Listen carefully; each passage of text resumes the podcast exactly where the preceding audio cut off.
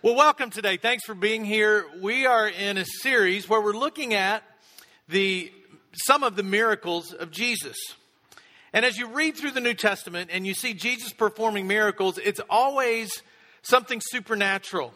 A miracle being defined as something that we just can't explain away by science or well that maybe they just thought that happened.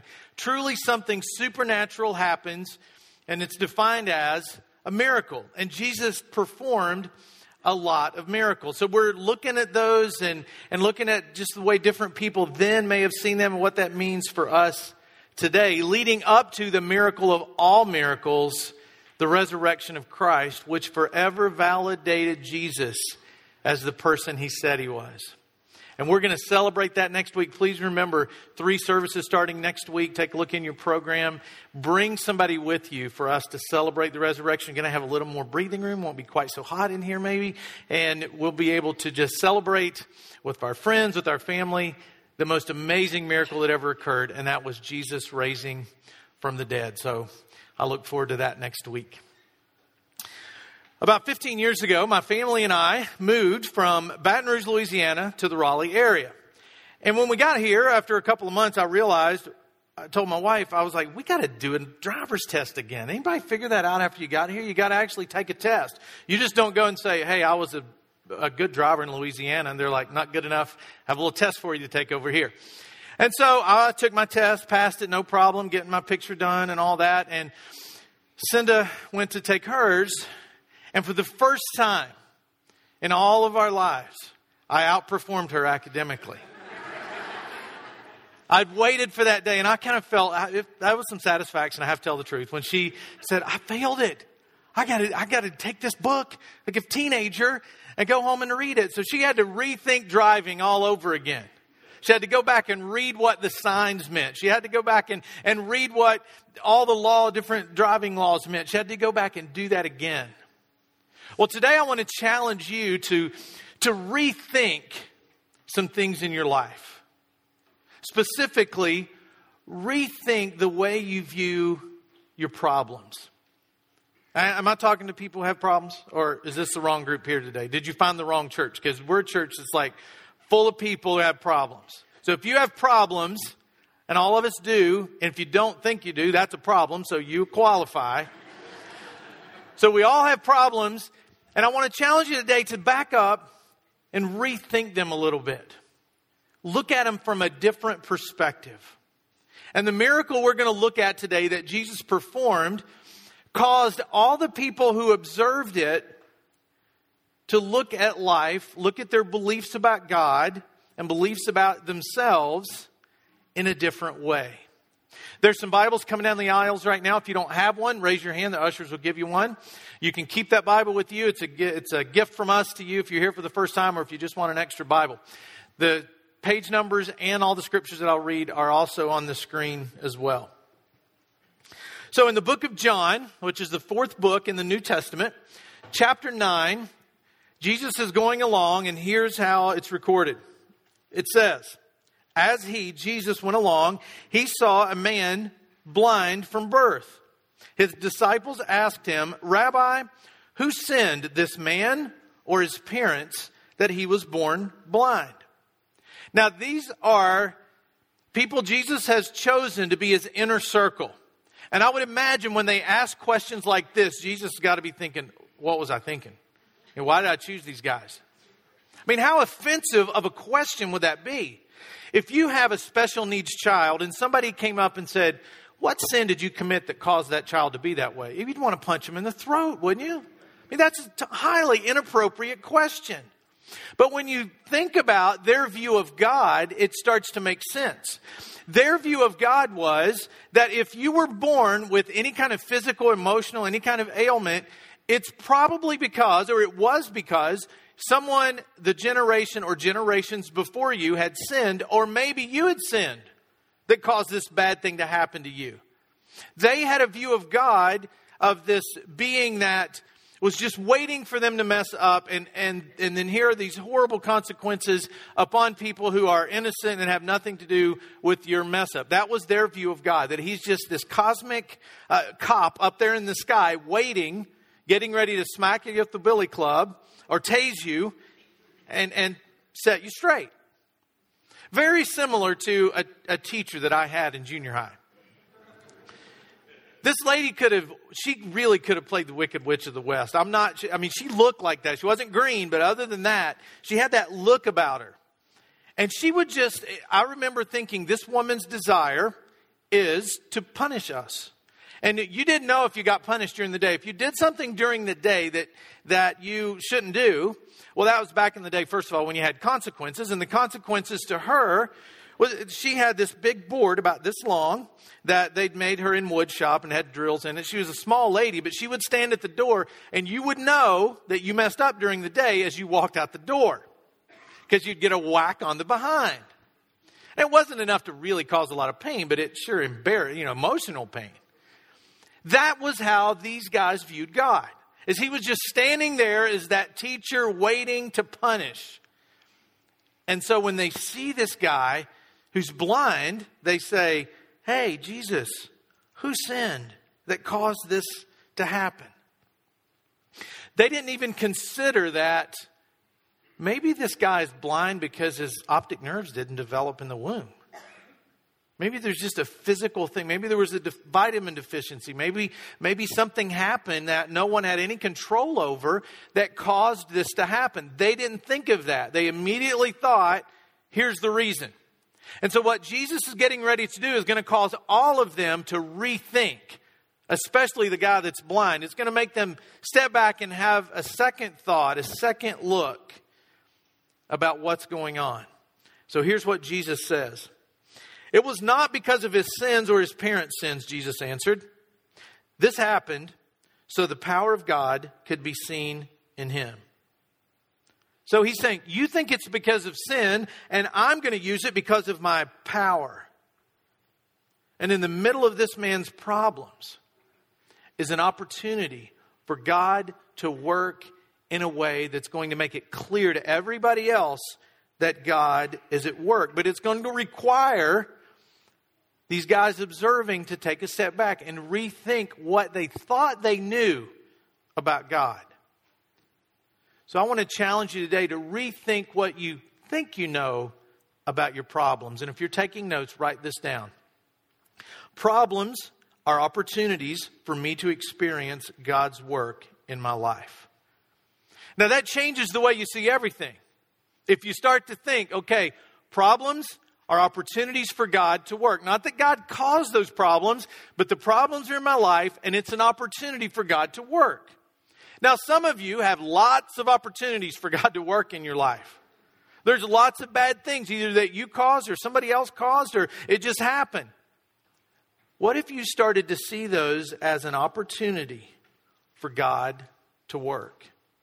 Instead of saying, well, if only life would have gone this way, if I could have married somebody like her, if we could have done that, or if I had that job or that much money, if I could just drive that kind of car, then I wouldn't have all these problems. Instead of looking at them and whining, look at them and think, here's an opportunity for God to work in my life. So here's what Jesus did with this guy's problem. The next verse says, Then Jesus spit on the ground, made mud, that's gross, I know, with the saliva and spread it over the man's eyes. He told him, Go wash yourself in the pool of Siloam, which means sent. So the man went and washed and came back seeing. So Jesus makes some mud with spit and he puts it over the man's eyes and he tells him to go to this pool of Siloam. This pool of Siloam, it's a place that historically proven it exists and he performed other miracles in regards to, around this pool. And he wanted everybody to see go wash in this they, they kind of called it a, a, magic pool or or supernatural pool. They thought really cool things happened there. So jesus said go wash there. And he goes and he washes the mud off and then he can see. So for the guy that had problems he met up with jesus and then he did something about it so, for those of us who have problems, we believe at our church that Jesus is the way to get your life to where it can be a full life that He desires for all of us to live. But we also believe we're supposed to do something about it. If your problems are financial, stop spending so much money. If your problems are relational, pay a little bit more attention to your marriage or your kids or the people in your life who you may have a broken relationship with. Do something about it. So Jesus said, Here, I'm going to put this on your eyes. Now I want you to go do something about it. He did, and it says that he came home seeing. And then his problems weren't over. So when you meet Jesus, it doesn't mean you now have a problem free life. It doesn't mean now everything is okay, no more problems. Jesus said, okay, you, are now perfect. Everything's going to work just fine. You follow me, so everything, your money's going to be perfect, your marriage is going to be perfect, everything's going to be perfect. You're going to find the perfect mate. You meet Jesus, he'll, you know, find the perfect mate. That's what that commercial says, right? Christian Mingle, I think that's what it's called. Come on, maybe God's got a plan for you online. Just find it. So this guy's problems didn't go away. Even though he could see, he still had some problems because he got back to town and people started noticing hey, is that that guy? Is that the guy that used to beg because he was blind? The guy that his parents were probably really bad that caused him to be blind? And is that him? And some people said, yeah, that's him. And he was like, yeah, it's me. And some people said, no, no, no, that just looks like him. That's just somebody that looks like the blind guy. It's not really him. And so this becomes such an issue in their town. They go before the religious leaders, the Pharisees. And they go before these guys and they start they start saying, "Okay, what what do we do? This guy said he was he was blind. It's, we some of us think it's him, some think it's not." And they start asking him, So what happened? What do you say? What do you say? And he finally says to them in verse 11 of John chapter 9, the man they called Jesus made mud, spread it over my eyes, and told me, Go wash in the pool of Siloam. So I went and washed, and now I can see. So these people were really upset. When he said that, they got upset. Then they said, Well, this couldn't be, this could not be a good man that healed you because he healed you on the wrong day. It was the wrong day of the week because to those religious leaders, what they needed to rethink was their view of God and the way they had built these laws that God never intended that burdened people down and got problems into their life. And so their view was it was the Sabbath, that's Saturday. And because God said, remember the Sabbath day and keep it holy, that was the rule, that was the law. And they didn't want to break that. So they said, here's how we're going to remember the Sabbath day and keep it holy. You can't do anything unless we say you can do something. Of course, we can do stuff, but you can't do anything on the Sabbath. You, you can't, I mean, really, if you look at their rules, it was like you could lay in bed. That's about it. And anything that looked like, like we couldn't flip the channels because that's working our thumb and it's work. So they were that strict and they'd gotten that far from what God's law really meant. And so they said, Jesus couldn't be a good guy because he healed you on the Sabbath, and you're not supposed to heal or work on the Sabbath, which the Bible never ever says. They just made that up. They built they, they called it building a hedge around the law. They made it even wider to make sure that nobody broke the law. And so they bring this guy in and they say, Okay, you're the guy that was born blind from birth, right? And he said, Yes, I'm him. And Jesus healed you. Yes. And they're probably whispering, and they're probably like, well, how many fingers am I holding up then? You know, they're really trying to really interrogate this guy and say, is this really the guy that was born blind? Is he faking? Could this be somebody else? And if those religious leaders would have just stepped back and allowed their minds to rethink everything that was going on, they would have remembered the scriptures that they said they knew so well. That said, when the Messiah comes, he will bring sight to the blind. They didn't even consider that's what their scriptures said. And so finally, these Pharisees go to the guy's parents and they say, Tell us about this. Is this your son? How did this happen? And they say, Look, that's our son, but he can talk for himself because they knew if you got in trouble for doing something on the Sabbath you weren't supposed to do, you're going to get kicked out of town, which is going to create more problems. So they bring the guy back in, they ask him again, and he says, because they called Jesus a sinner, and he said, Look, whether he's a sinner or not, I don't know. One thing I do know I was blind, but now I see. And so there's something more than physical going on here. There's something more than just spiritual and emotional going on here. This is, this is Jesus allowing everybody around him to see this is how I work in the face of problems. And he left this guy healed. He left him better. And when he was interrogated, like, well, what do you think? What do you think? And the guy's like, look, I'm not a theologian. I don't know. I know that I couldn't see. And I know that I met Jesus. And he told me to go wash. And I did. And now I can see. See, when he said that, that makes every single person who's ever followed Christ have the ability to tell others about Christ. Because you might think, oh, I don't know all, I don't know where the books of the Bible are. I don't know what you mean when you say uh, Romans 8 or Romans. I don't even know what that means. Like there's numbers in the Bible. They, so you're not, if you're a follower of Christ, all you got to know is what this guy knew. What he knew. He knew, hey, I was this way before Jesus, and all I know is I'm better now. And maybe the only thing you can say to somebody else, maybe somebody you're inviting to church next week, if they start saying, well, well, what about this and what about that? And I don't think the Bible's true, you can just say, look, I don't know. There's a lot of that stuff I don't understand and I don't know. But I do know that things in my life were really messed up. And I met this guy, Jesus, through this church that I go to, and now things are better. And I've got a better way to deal with my problems and my issues. That's all you need to know. And that's what this guy was doing. He was saying, Look, there's a lot I don't understand, but I've never seen a sunset. I've never watched kids play. I've never watched the wind move the trees. I've never been able to look into the eyes of my mother. And I met Jesus, and all of a sudden, I can. I can't explain it. I'm not sure how it works, but I was this way, and I met him, and now I'm this way. And he says, if this guy were not from God, he could not have healed me. And so they all got angry at this guy. And he met Jesus, he was healed. And then on top of that, he got kicked out of town. But both times Jesus showed up. If you read all of that story in John chapter 9, it says after they kicked him out of town, Jesus found him, which means Jesus was looking for this guy. Jesus had heard he's got a problem. I'm the reason he got kicked out of town. I want to find him. And he found the guy, and the guy ends up becoming a disciple of Christ. He ends up following Christ.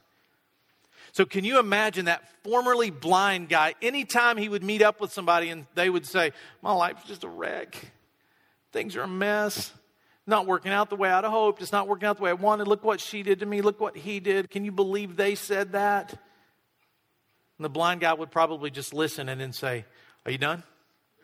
Are you finished? Let me tell you about my problems. I couldn't see. And I met up with Jesus and now I can see. Then I got kicked out of town. And Jesus came looking for me. And my life is different because of it. That's all he needed to know to be the best evangelist ever on the face of the planet. So I want to challenge you as I close out today to take a step back, rethink your problems because they are opportunities for you to experience God's work.